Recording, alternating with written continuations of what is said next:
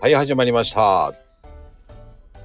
まことあ、 まことさっきーの、ふわっとやっていこうです。さっきはいはーい。よろしくお願いしまー。はい、す。よろしくお願いします。 ちょっと噛んだ。 神々。まあ、早速なんだけど、今、はい本当に値上げラッシュじゃないですか。そうそう。ね、いよいよ、あの、食卓にもっと来そうな感じなのが、うあん、の、今度はミートショックですね。肉か。そうです。死活問題になってきます。死ぬかもしれん。どうしよなんでしょうね、もう、コロナの影響でもう本当にやばいですよね。う。やばいんだね。いや、牛丼もだってどんどん上がっていくと思うんですよ。ねえ。うん。ちょこっとずつ、ちょこっとずつ。またで首を絞められる感じで。家計にダメージが。そうそうそうそう。うんそして、ね、どんどん値上げしてってるから、もういろんなうん飲食、飲食業も大変ですよね。大変だよね。上がると、上げると、ライバルと、ねえ、競合があるし、みたいな様子を伺いながらやるんだろうね。うーん。やっぱりね、こう値段高騰が本当に需要の低下がもうね、うん、うんきついと思うんですよね。きついね。もう、いっぱい休んでるからね、今ね。そうそうそうそう。うんただでさえ回ってないのに。いやーね、あそこまでだ、きなんでしょうね。やっぱり、輸入肉が大食いから、結局は。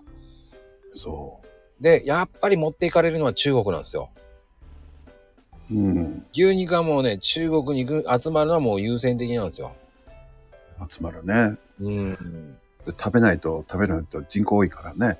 そう。やっぱりね、その、魚もそうだけど、うん。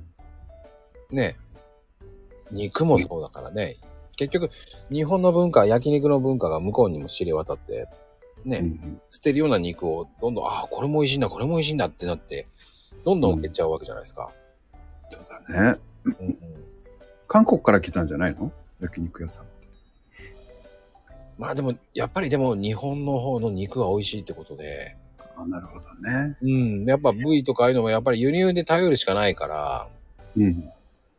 でもね、海外の人と比べたら日本人って結構捨てるとこないまで食べるじゃないですか。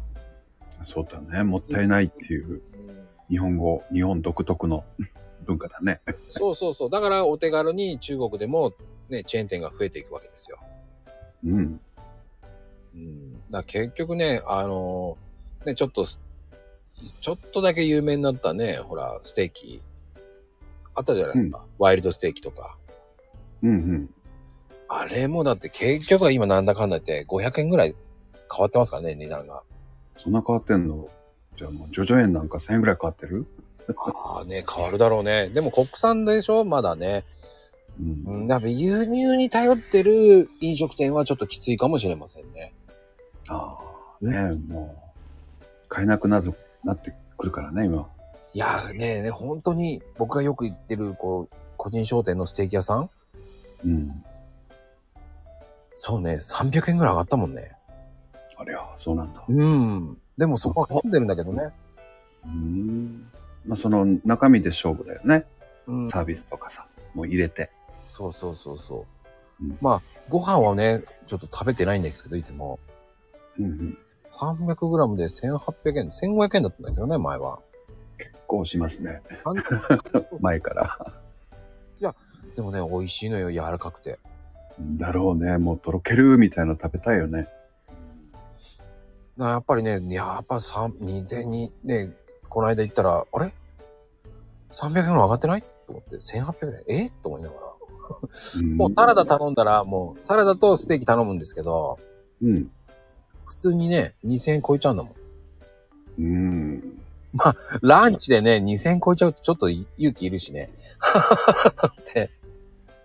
まあね。もう関東圏は、そんくらいかかるだろうしね。倍くらいかかるよね。そうかかってしまうんですよ。 1000円かかっちゃいけないよ、ランチは。僕がよく行く定食屋さんの方がいいかなと思って、今、今僕定食屋さんが550円なんで。ええこれ608円ぐらいするよ、いつも、こっちは。税込みで550円なんで、で、ボリューミーなんですよ。すごいね。うん。で、ご飯はもう半分にしてくれって言ったら、いいんですかなんて言ってさ、ご飯いつえもこれでいいのとか言ってくるから、いやいやいや、いらないいらないいらないっつって言って。ねえな。なんか納豆食べたいなと思ったらね、ご飯へせないのよね。ああ、そっか、納豆好きなんですね。うん、まあね、今日はこの辺で終わろうと思います。はい。はい、いいねやコメントいただくとありがたいです。ではでは、バイバーイ。バイバイ。